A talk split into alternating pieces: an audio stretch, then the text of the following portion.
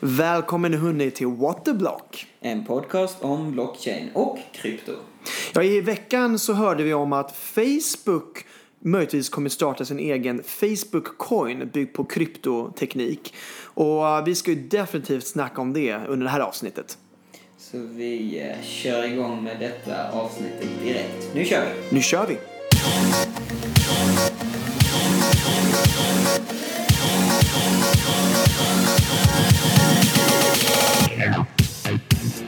Ja Magnus, nu är vi igång här i 14 avsnittet. Vi har Shit, 14 alltså. veckor har vi kört igång här. Det måste vi ändå, för det första måste vi ge oss för varandra en stor applåd.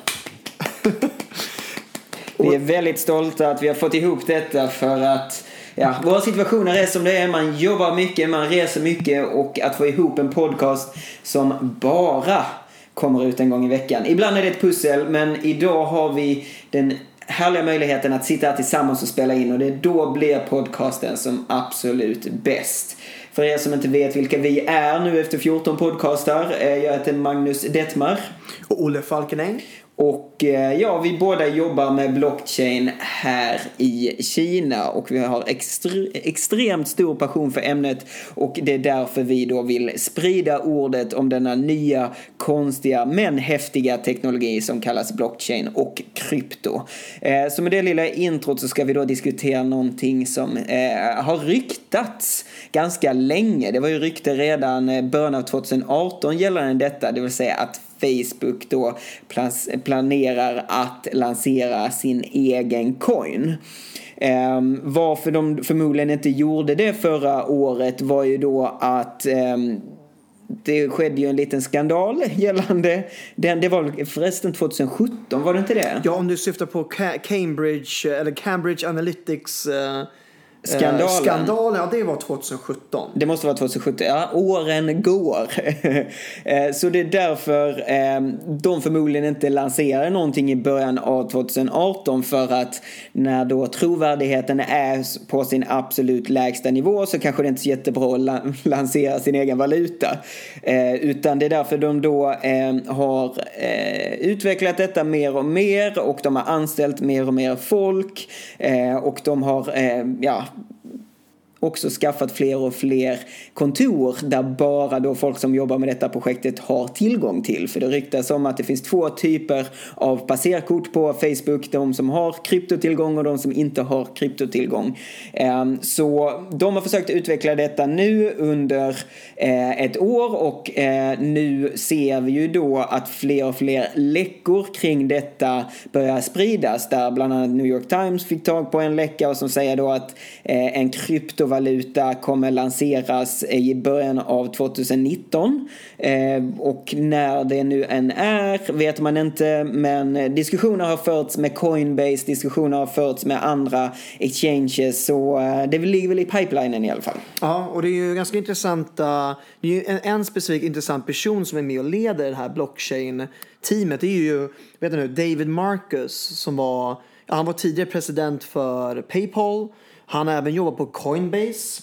Också. Exakt. Så det är ju... Han sitter ju med i Coinbase styrelse. Ja, till och med det. Och, och de har väl en sån här 50 personer tror jag det gick rykten om som jobbar just runt eh, just i det här blockchains-initiativet. Alltså, Så vi det, måste- här ska jag säga, det här är alltså för min del, det här är ju en av de mest intressanta nyheterna jag har hört på väldigt länge just inom blockchain. Om Facebook kan komma in i det här och ja, egentligen erbjuda en token på blockchain-teknik då kan vi ju snacka om riktig mass adoption av eh, krypto.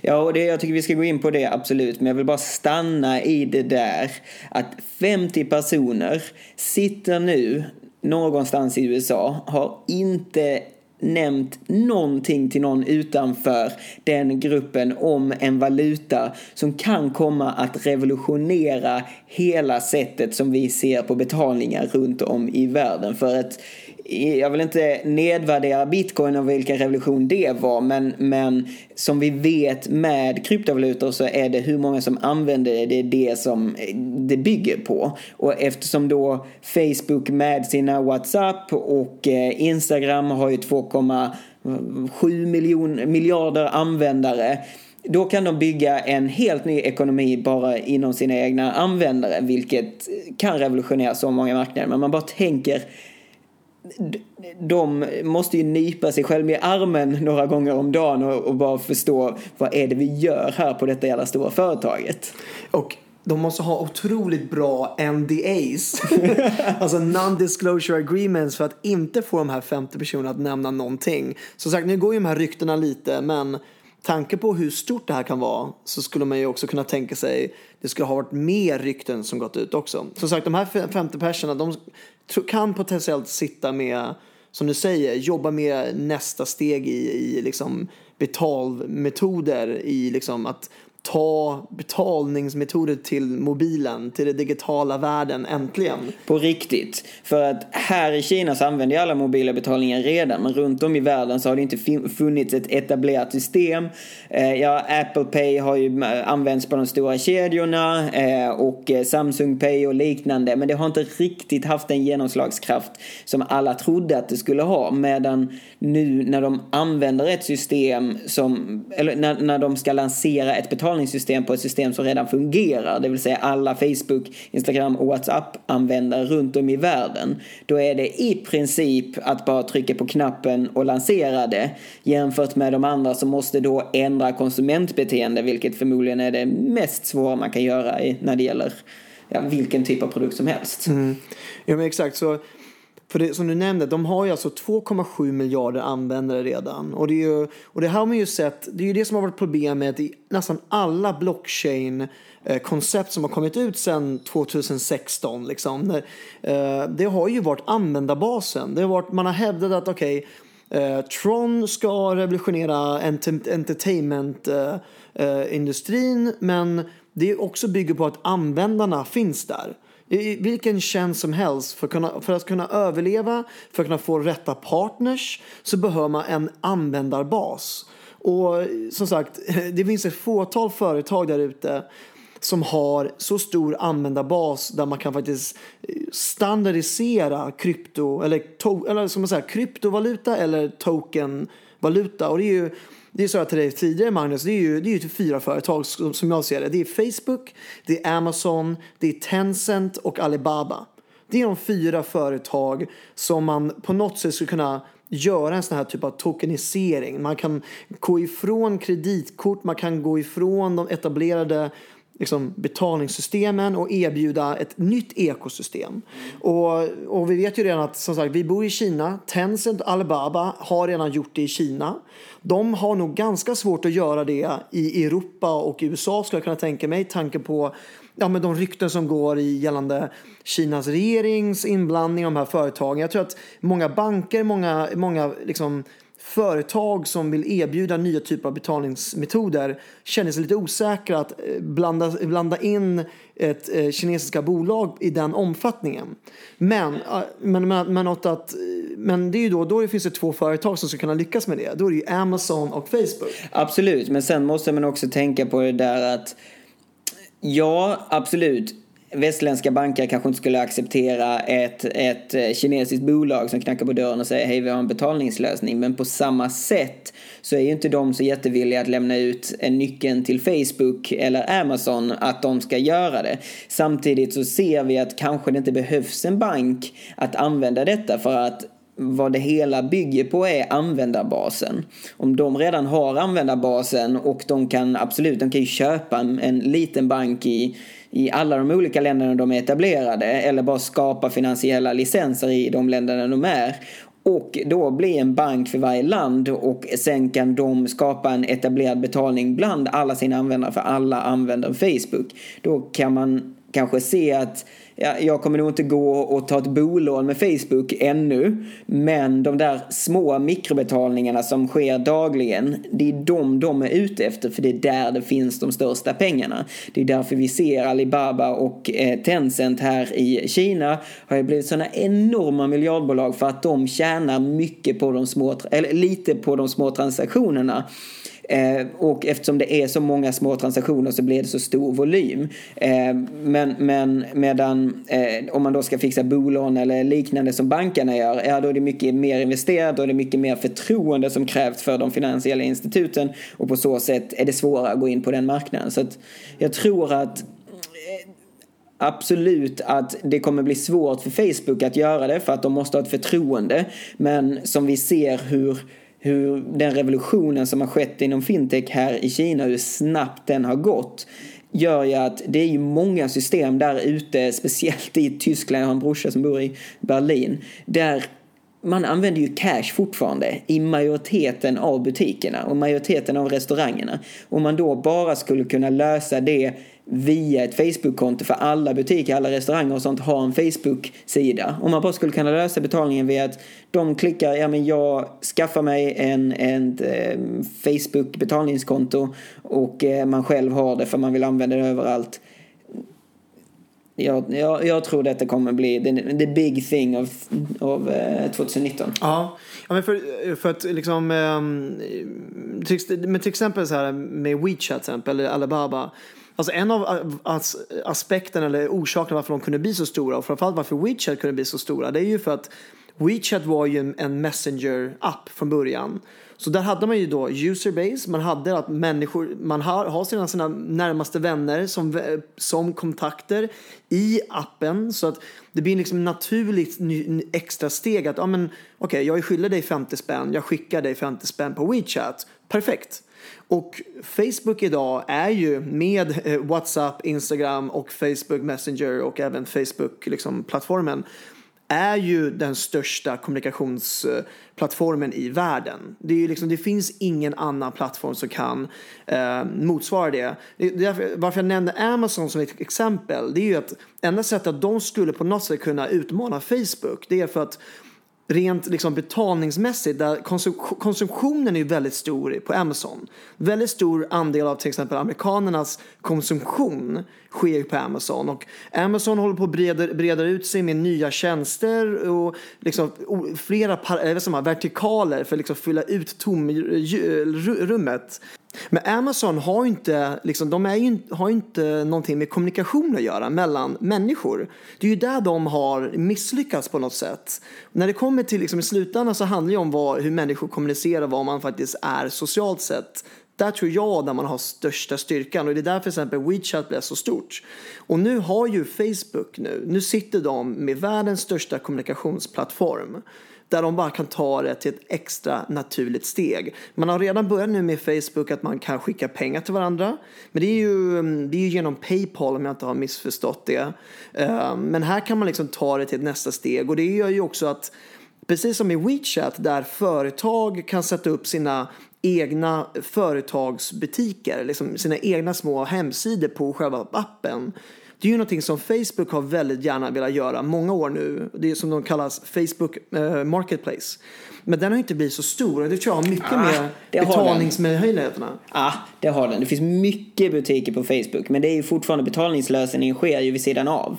Det är det som är problemet, att det är Paypal eller så är det, det kreditkortet liksom. Det är det som är. Så jag tror Facebook-sidorna har slagit igenom på ett sätt men det, det, det är fortfarande svårare att sälja där för att betalningssteget, betalningströskeln är så pass mycket större där för att eh, jag tror de flesta har liksom inte sitt bankkonto eller kreditkonto eller Paypal-konto kopplat till sitt Facebook-konto. Och på så sätt blir det en tröskel där och det är just det som är den absolut största, skulle jag säga, framgången för e-commerce här i detta landet, Kina, är att, nu blir det lite för mycket fintech kanske, men, men ni, det är svårt att förstå när man inte är inne i systemet hur lätt det är från att jag vill ha till jag har i Kina. För att när du går in på Taobao eh, eller när du går in i någon chatt och så skickar någon en länk på en produkt. Det enda du gör då, du bara klickar på den, eh, hur många du vill ha du skannar ditt eh, fingerprint och sen så är produkten på väg hem. Och det är just den revolutionen som, som kommer göra att om det kan integreras på Facebook på något sätt så kan det skapa en e-handelsplattform som är helt revolutionerande. För att eh, det är där jag också tror väldigt mycket på Swish hemma i Sverige för att när du kan betala allting i mobilen, all, alla nätbutiker, allting via mobilen så kommer konsumtionen gå upp så jävla mycket för att många gånger när, speciellt billigare produkter, alltså så 50, 100, 150 spänn. Det är många gånger som bara, ja men jag ska köpa det. Och så klickar man och så bara, ja men du måste knappa in din eh, tusensiffriga kontokod och skriva in bla bla bla. Det är ingen som pallar göra det. Men du bara, om du bara klickar, jag vill ha den, skannar ehm, eh, fingeravtrycket och sen så har du den. Det är det som är så revolutionerande och jag tror kan Facebook integrera det på ett väldigt bra sätt där, där från jag vill ha till jag har det blir så jäkla litet. Det är då jag tror detta kommer funka. Om det blir för svårt att sätta upp detta nu, till exempel om du ska gå till din bank, du ska få något konto, du ska sätta in pengar där, sen ska du börja använda det, bla bla. Det kommer inte fungera då, utan det krävs att det är en väldigt lätt interaktion mellan att jag har inget konto till att nu kan jag börja köpa grejer. Det är det som är väldigt viktigt. Mm. Exakt, och eh, exakt, det, är, det är det som är avgörande. Det handlar ju om att det ska vara lättillgängligt. Och Eh, jag bara ville nämna, jag kom på det när du nämnde det här med Uh, liksom, du nämnde Fingerprint. Alltså en av, en av de största styrkorna som jag alltid tyckt typ Facebook har det är ju att man kan använda som man kallar identity, eh, auto, vad säger man, autosering, vad heter det ord? Um, alltså man kan identifiera sig på olika hemsidor. Till exempel när man loggar in på ja, tänk dig, man loggar in på eh, Amazon så skulle man kunna logga in genom sin Facebook-konto. Facebook har liksom byggt upp en sån struktur där man kan identifiera sig genom sitt Facebook-konto. Och då kan man ju, det kan man ju hävda att det kommer ju bli en otrolig styrka när det gäller att till och med applicera nya typer av applikationer som är byggd på blockchain också. För att istället för att varje applikation eh, ska, man ska sitta med en ny typ av identifiering, man ska logga in på sin användare så kan man ha då en central Facebook-konto som, som fungerar som ens liksom, e, centrala eh, ja, eh, metod att identifiera sig. Mm. Och det, det, kommer ju möjliggöra att alltså blockchain-baserade applikationer och tjänster kommer ju bli också väldigt mycket enklare eh, till, tillgängliga till vanligt folk. Istället för att man ska då gå till en viss blockchain-företag och deras specifika tjänst och där i den plattformen hitta då applikationer och tjänster byggt på blockchain. Då skulle ju alltså rent teoretiskt Facebook kunna ha alla decentraliserade appar som det kallas eh, byggt på blockchain tillgängligt genom Facebooks då redan etablerade teknik. Absolut, eh, för att de behöver ju en liten push om man säger så för att det är väldigt få där ute som använder decentraliserade appar i sin vardag. Eh, det är någonting som Eh, jag boomade 2017 men det är väldigt få som verkligen använder det om man ska vara helt ärlig. Eh, men om vi går vidare lite i Facebooks coin så ska ju den då vara peggad mot eh, framförallt dollarn då i USA men sen så har det också ryktats om att den ska peggas mot de lokala valutorna. Vilket gör att du behöver inte liksom tänka ja hur många dollar går det på eller hur många kronor går det på en dollar? hur mycket kostar nu denna bla bla utan det ska vara en krona Eh, en Facebook-coin. Eh, om det är då en svensk Facebook-coin eller hur, hur de kommer kalla dem, det vet jag inte. Det, det problemet är inte mitt, det är deras. Eh, så, så det är någonting som är ganska häftigt, att man behöver liksom inte bry sig. För alla trösklar som gör detta lite mer komplext kommer få väldigt mycket större effekter och mindre användbarhet. Eh, sen så eh, med det är det ganska självklart att då är det ju en stablecoin. Eh, så på så sätt kommer denna valutan inte vara till för de som eh, tradar utan denna valutan kommer vara till för de som vill betala med den. Eh, sen så eftersom eh, då den gamla eh, Paypal-vdn, vad heter han, David Marcus. David, David Marcus. Ja, han, eh, ehm, han jobbar ju på Coin, eller styrelsen i Coinbase och de har väl heta diskussioner där tänker jag att lista den här coinen. Eh, och det kan ju hända att, att Facebook Coin blir den eh, ja, den generella stablecoinen på alla de stora eh, riktiga eh, vad heter det, eh, krypto-exchangensen. Eh, eh, dock så tror jag att de kommer vara väldigt väldigt, väldigt på sin vakt och bara lista den här coinen överallt för att som vi vet så är det många shady eh, exchanges där ute.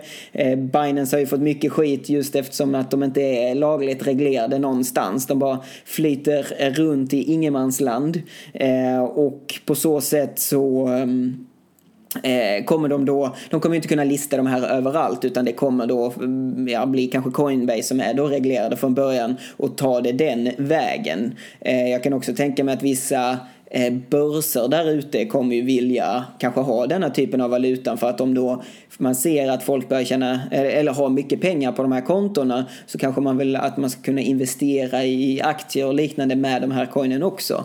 Eh, så kanske det får en mer ehm, trovärdighet kring stablecoins än vad man tidigare har sett. Mm, jo, det är sant. Det är sant.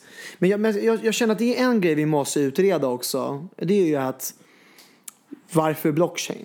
Alltså för att, eh, om, man, om man jämför det med eh, WeChat till exempel eller Alibaba. Där kan man ju ha, man kan ju betala på den plattformen. Man kan ha det till och med någonting som kallas token, eh, tokens. Men att det är inte byggt på blockchain. Det är inte en kryptovaluta när man använder, när man betalar en, en flaska vatten med sitt WeChat uh, pay, pay liksom. Och det är ju när man betalar med Google Pay, eh, Pay eller Samsung Pay så är inte det heller något tokens. Um, så jag tänker så här, jag skulle gärna vilja utreda var, var, varför vill Facebook uh, bygga den här nya typen av token, om man ska kalla det token, en betalningsmetod byggd på blockchain istället för bara göra som WeChat eller Alibaba, bara ha en, liksom en, en annat ekosystem utanför kreditkorten som de kan eh, kontrollera. Varför måste det vara blockchain och kryptobaserat? Mm. Och det har ju inte det något direkt svar på. Men, men det, om, om man, man spekulerar, spekulerar, ja, liksom. om man spekulerar eh, högt så skulle jag ju kunna tänka mig att först och främst så eh, tror många på teknologin. Det är ett buzzword just nu eh, och på så sätt så vill de väl utnyttja det eh, och ja, rida den vågen. En annan grej är också att eftersom de kan hävda att de inte har då full eh, vad säger man, de har inte full kontroll har de väl, men att de, eh, detta är byggt av folket mer än att det är en central enhet som kanske WeChat och, och Alibaba, det är väl banker som står bakom det. Här är det en coin för folket, en coin som bygger på plattformen och att ehm, eh, en, en, en WeChat-coin eller en, en eh, Alipay-coin kan eh, då bolaget eller en bank bara ta ifrån dig, men det kan du inte göra när du har en eh, Facebook-coin. Det kan, skulle kunna tänka mig en av anledningarna. Eh, en annan anledning är ju att ja, i våra eh, trovärdiga samhällen som kanske Kina, ja, sådär, men i alla fall Europa, USA, eh, så tror man mycket på det finansiella systemet. Medan om man då eh, kollar till exempel, vet i Burma, så är att gå ut på internet som är typ att gå ut på Facebook. Där har man inget förtroende för det finansiella systemet. Om man då har att detta är decentraliserat, alla har ansvar att sköta detta systemet. Ja, då kanske man har ett mer trovärdigt i det. Och det kanske var en dålig förklaring. Men... Ja, kan vara. Men jag tror också ha med, alltså jag, jag, jag ser några, några anledningar till det här. Det är ju, alltså vi nämnde det här Cambridge Analytics om, uh, eh, tidigare att Facebook har ju tyvärr man säger att, uh, misslyckats i, i, sin roll att säkerställa människors liksom, um, sä, da, alltså, vad säger man, uh, att uh, hålla människors data i tryggt förvar. Man ska säga. Det har ju liksom tyvärr utnyttjats på ett fel sätt. Och jag tror att om man bygger på blockchain-teknik så tror jag att då kan man också möjliggöra den transparens som då människor skulle behöva både på grund av att Facebook har det rykte som de har haft nu, dåligt, liksom, dålig image just runt, runt att hantera data, människors data och framförallt när det gäller konsumtion, det är ju ännu mer känsligt. Um, jag tror också ha med att um, vad tänkte jag? Uh, men jag, jag tror också ha med att i, eh, I och med att Facebook är ändå nu i bland 2,6 miljarder människor. Uh, det är liksom, hur många länder är det? det är, hur många länder är Facebook i som det här tjänsten skulle... Alla förutom Kina och Nordkorea. Ja, exakt. Och det är liksom skillnad mellan liksom WeChat och Alipay som bara behöver fokusera på Kina. Och de banksystem och de finansiella system där är ju väldigt... Det är ju liksom det är väl relativt mer eh, enkelspårigt. De har ungefär liknande teknik, ungefär liknande protokoll som man då kan etablera, anpassa sig till och integreras till mycket lättare i jämförelse med när man vill koppla ett helt, en hel värld tillsammans där man har olika butiker, man har olika finansiella system som på något sätt ska fungera och kommunicera med varandra. Och då man kan bygga då ett separat system byggt på blockchain som, som är också då gjord för att hantera väldigt decentraliserade och decentraliserade transaktioner. Alltså när, när det är flertal transaktioner som sker från olika typer av system. Då kan man fortfarande då behålla den här transparensen som man då kan lova till sina, sina slutkunder helt enkelt. En annan grej som också eh, i Sverige så försöker man liksom skilja på det där att ja men mitt sociala, är mitt sociala, min privatekonomi är min privatekonomi. Men när man bor som vi gör i ett land där båda två är exakt samma, allting är integrerat i ett par appar i princip. Har det Alipay och WeChatPay Eh, så kan du göra allting i dem. De har mini-appar i allting. Du kan ta lån, du kan eh, ja, betala räkningar, du kan göra allt möjligt i båda sociala medieplattformarna egentligen. Eh, och i Sverige så har vi lite det där att nej, jag vill inte ha min pengar och det sociala i samma för det känns känsligt. Men det är ju bara ett Eh, Ehm, ja, det är bara hur vi har använt det tidigare för att Facebook ser man fortfarande som att ja, jag postar lite eh, jag vet inte, semesterbilder och så that's it. Men, men jag tror att när, desto mer man ser hur detta kan användas desto mer tror jag att man kommer använda det. En annan grej är också det där eh, jag vet ju väldigt många som får sina Facebook-konton hackade eller kompisar som går in och skriver och bla bla bla. Men om man då helt plötsligt ser det som sin egen betalningskanal eh, Eh, det gör ju att folk kommer försöka hacka de här kontona så jäkla mycket mer. Så det bygger inte bara på att Facebook lanserar sin eget nya coin utan det handlar också, okej okay, ska man integrera det med sin vanliga profil? Vilka säkerhetsaspekter måste man då ta i beaktning för att ja, om någon skär lite bilder eller om någon eh, postar eh, en så kallad faced rape eh, på mig. Ja, det är lite jobbigt ett tag men sen går det över. Medan om man då går in och snor pengar från mig, då är den helt helt annan femma. Jo, och det, jag tror att det är därför också de inte riktigt har pratat om det här än. För det här är, det är stora frågor som de kanske inte är, eh, ah, har hittat eh, liksom, teknologin och processerna för att säkerställa. Men jag vet ju också att Facebook, alltså, i alla fall rent liksom, så globalt, det är ju ingen, det är inget system eller plattform som har blivit hackad. Alltså, utifrån ett större perspektiv. Alltså vi har ju LinkedIn och andra, sådana typer av sociala plattformar där det faktiskt som plattform har blivit hackad. Uh, där liksom uh, känslig, känslig information, användarinformation har blivit då uh, ja, helt enkelt stulna. Facebook har ju tack och lov inte haft det. Och det, säger, det är gott och väl väl då rent från ett säkerhetsperspektiv. Har de aldrig haft det? Nej, inte, inte när det gäller så stora hackningar. Sen som du säger så kan det väl ske att enskilda personer blir hackade för att någon person lyckas lista ut deras lösenord och sådär. Men det kommer ju alltid finnas. Det sker ju även i dagens betalningsmetoder med, ja, med stulna bankkort och stulna ID och sådär. Det... Men, mm, men, ja, men jag det... tänkte också att uh, annan aspekt till det här, alltså var, varför Eh, Eh, just blockchain är ganska effektivt. Jag nämnde just det här att det är en, i en global värld och det är eh, hundratals länder, miljontals, eller miljartals människor. Eh, blockchain kan ju också medföra att det blir mer effektivt också. Alltså rent så här kostnadsmässigt så kan det ju vara mer effektivt att betalningar sker genom blockchain än att det kommer ske på ett centralt sätt där det måste då gå igenom alla de här olika systemen genom olika länder. Här genom blockchain skulle de ju då rent potentiellt kunna göra det mer effektivt och snabbare. Absolut, och, och eh, framförallt säkrare. Ja, exakt. säkrare. Att, att man, man tar bort de där centrala enheterna och det är ju det banker och eh, ja, Visa och Mastercard lägger otroligt mycket pengar på, på att göra sina system så säkra som bara möjligt. Medan då med blockchain så kan man inte kanske hacka en central enhet och få allting utan man kan då Eh, sprida ut risken på många vilket gör att och hacka dem så kanske man får tag på några men inte allas pengar. Så det är väl en eh, bra grej med det hela men, men eh, ja, det, det är också det där problemet hur hur mycket ansvar vill man lägga över på användarna? För att som vi har sett med krypto så blir det ju att väldigt många tappar sin private key eller man eh, glömmer bort den eller den försvinner, hunden äter upp det, vad fan som helst. Man hör ju om alla de här storiesen hur sin private key försvinner. Och på Facebook är det ju samma grej där. Om man då ger den finansiella kontrollen till användarna har, har de förstår de innebörden i att helt plötsligt så har du alla dina pengar på ditt Facebook-konto eh, jämfört med till exempel om du har en bank. För som alla vet med BankID och den lilla dosan alla banker har. Det är ju ganska svårt att liksom ta sig in i det systemet och det är ju, det är ju med mening. Medan på Facebook är det så ofta, ja, har du glömt ditt lösenord? Ja, eh, vad heter eh, din, ditt första husdjur? Och så skriver man in det namnet och så har man det.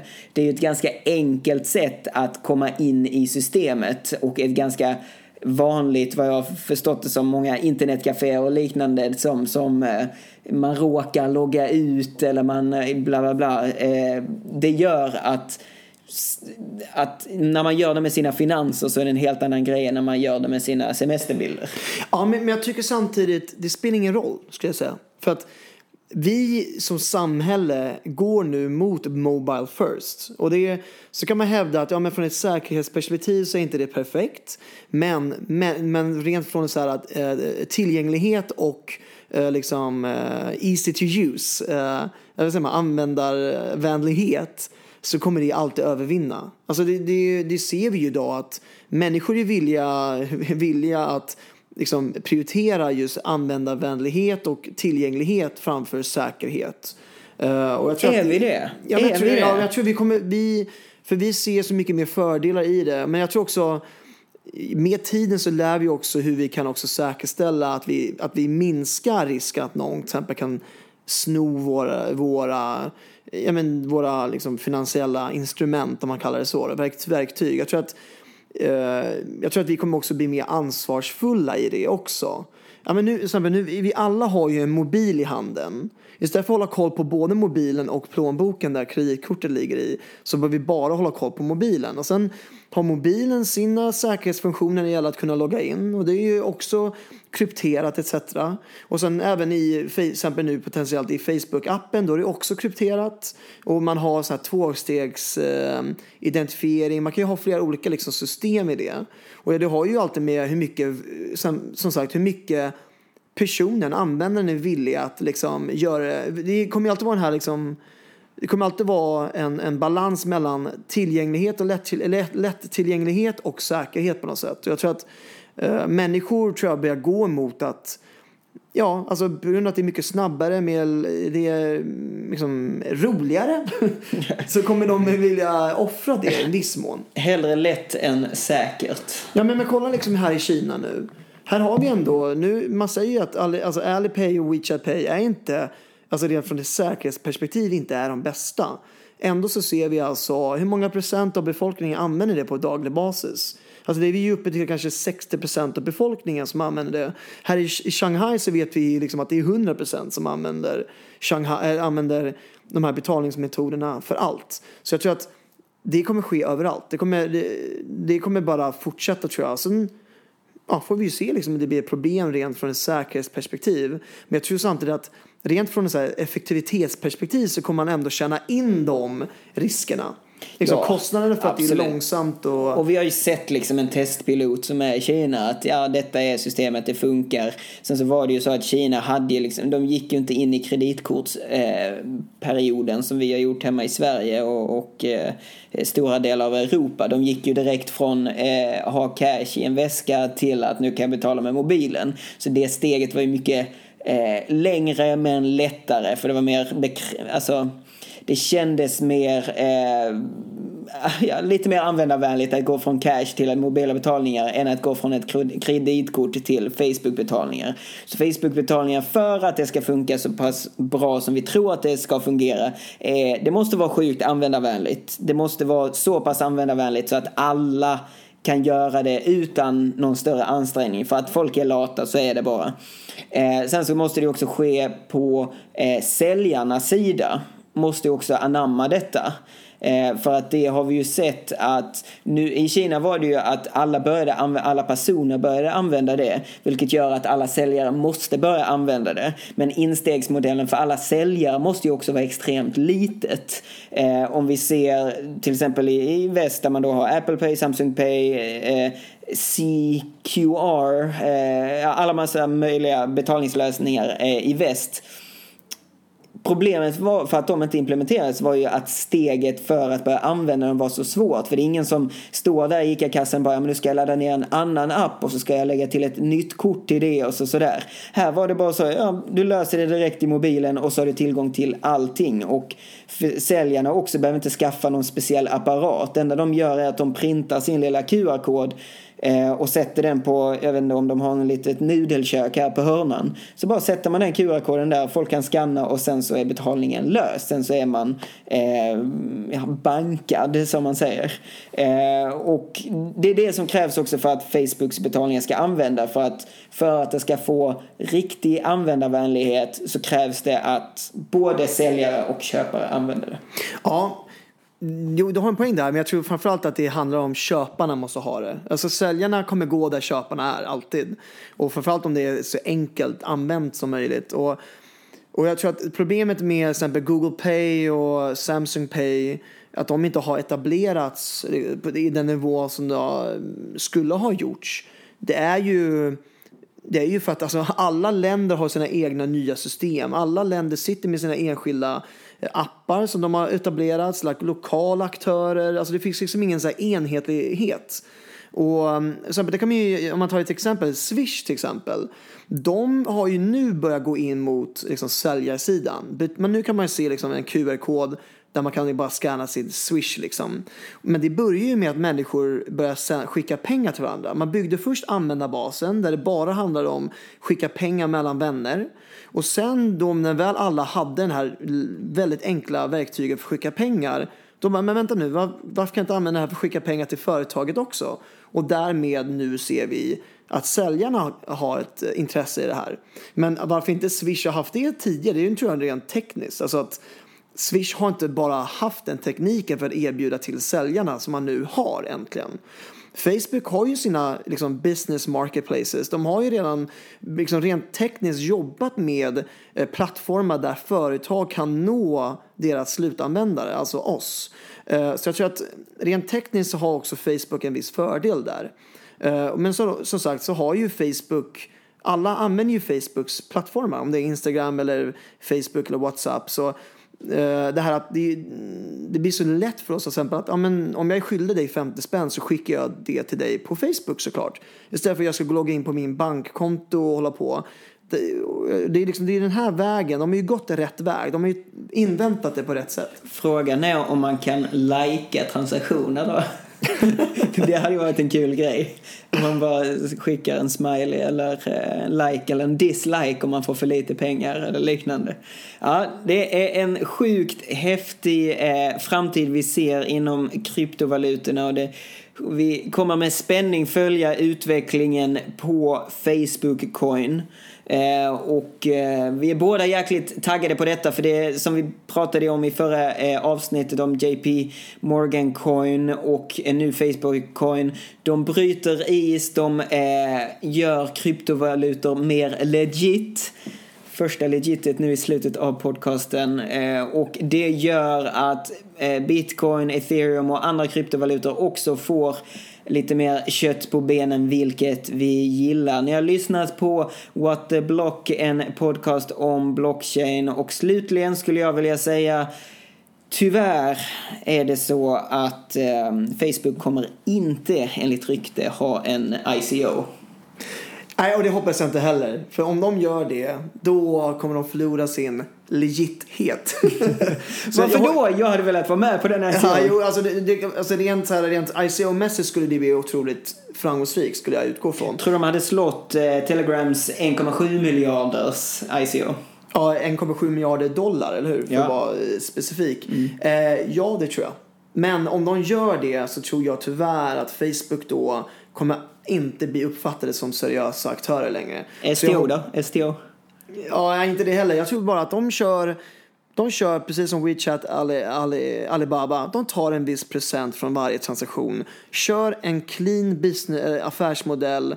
Gå inte mot kryptovärldens liksom, principer och normer utan ta krypto till den, eh, den riktiga världen och hur affärer och kunder vill ha generellt sett istället. Som blockchain bör användas. Tack för att ni har lyssnat mina vänner. Ha det bra nu. Tja! Hej!